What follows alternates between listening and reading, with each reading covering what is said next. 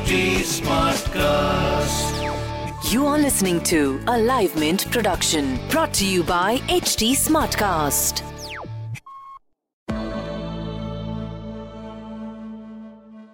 Hello and welcome to Mint. I am Nasreen Sultana and this is All Things Markets. Today I am in conversation with S. Naren. He is the CIO of ICICI Prudential Asset Management Company. So Naren has a contra bet. He thinks that small cap stocks are the asset classes that investors need to get into for healthy returns in 3 to 5 years. Let's talk to him and understand what is the reason for this bullishness. So Naren, welcome to the show.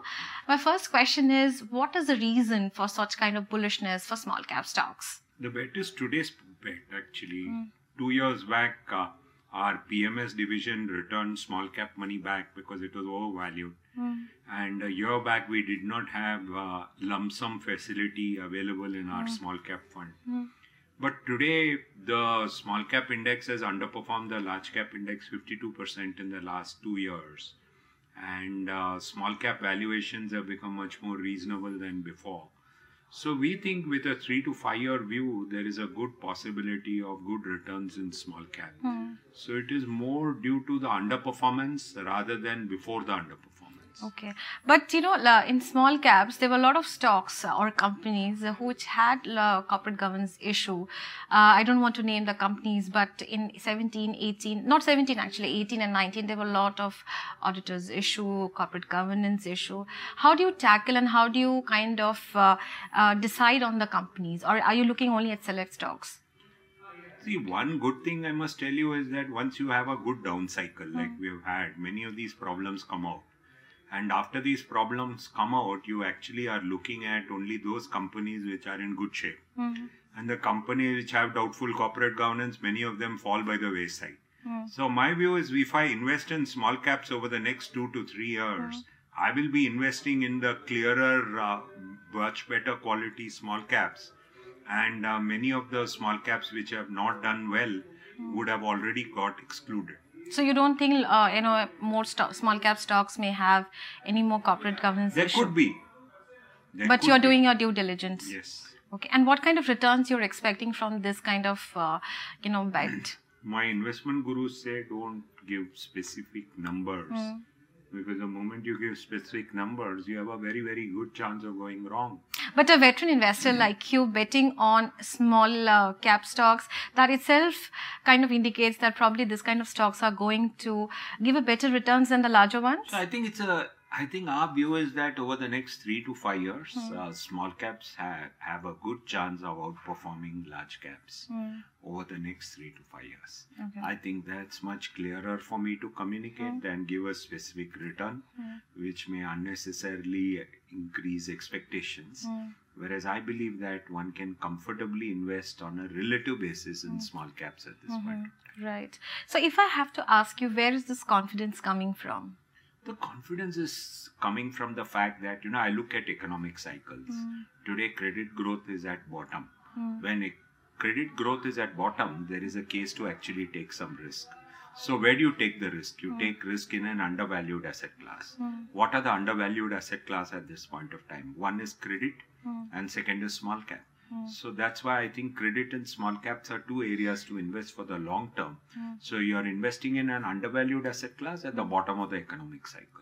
If we go and look back at 2019, though there were multiple record highs touched by the benchmark in the indices and Second Nifty, this was, basically driven by a handful of stocks, as you also mentioned in your presentation. Do you think this polarization is going to last long? And if yes, and how long we can expect this? I think 2019 was a rally created by the central banks who kept cutting rates and ensured that the highest quality companies did well in the markets.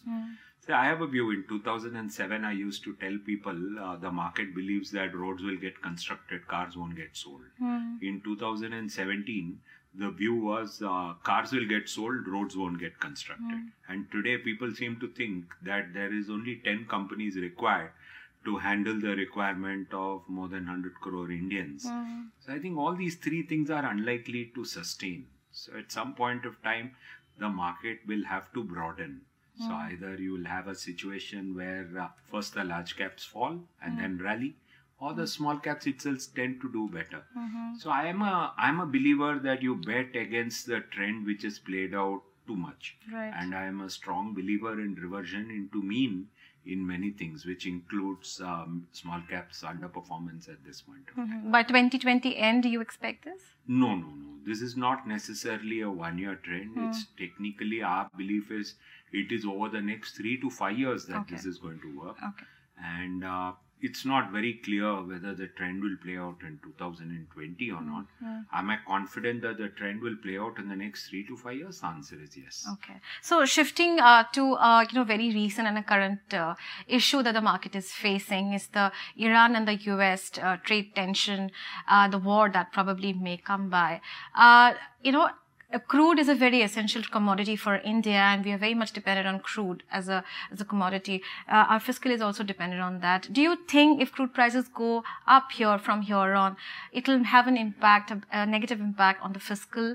Anyways, we are almost on the downtrend as we are closing FY20. See, I think clearly oil going up from here is very bad for Indian economy. So I don't think I'm worried about the fiscal. One of the person whose books I've read called Richard Koh, he says that you can't have an economy where corporates save, people save, and government saves. At this point of time when we meet corporates are saving.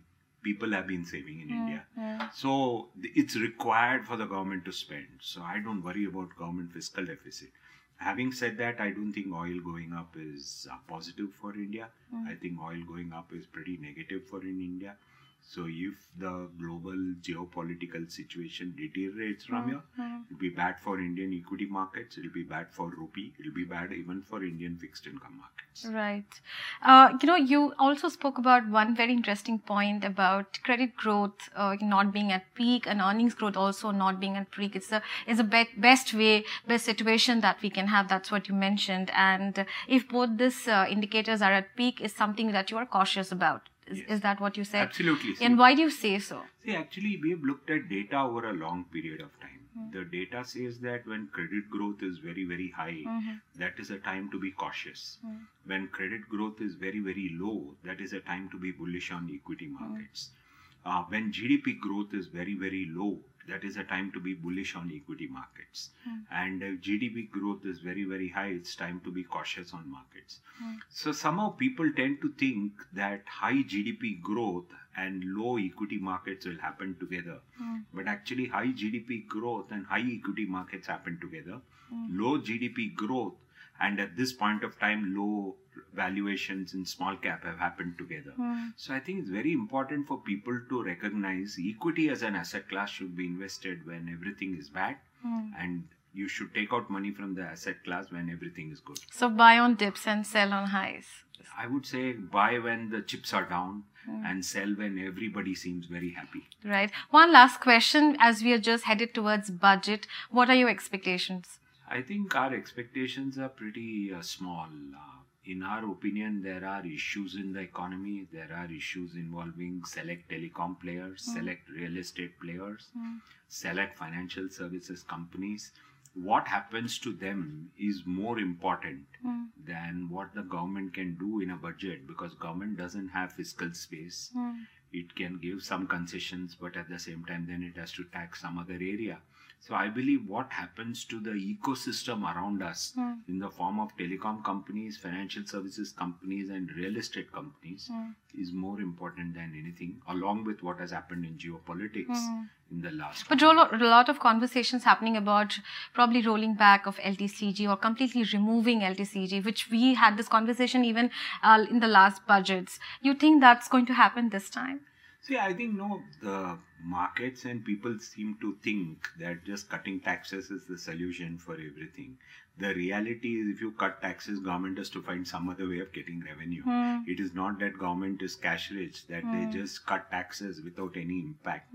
So otherwise you can bring down income taxes to zero. And so is it safe to say that we are approaching the budget? I mean, the markets are not expecting much from the budget. I would say that market expectation from the budget is not that high, and I'm not that, but I think it's important that we don't have a geopolitical crisis at this point of time. And it's important that the vulnerable parts of the economy don't create crisis. Right.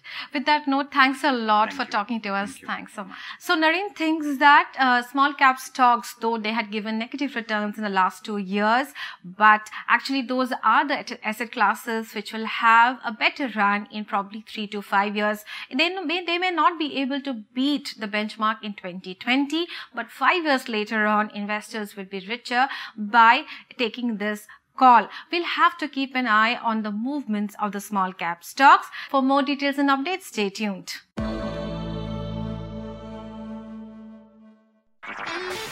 This was a Live Mint production brought to you by HT Smartcast. HT Smartcast.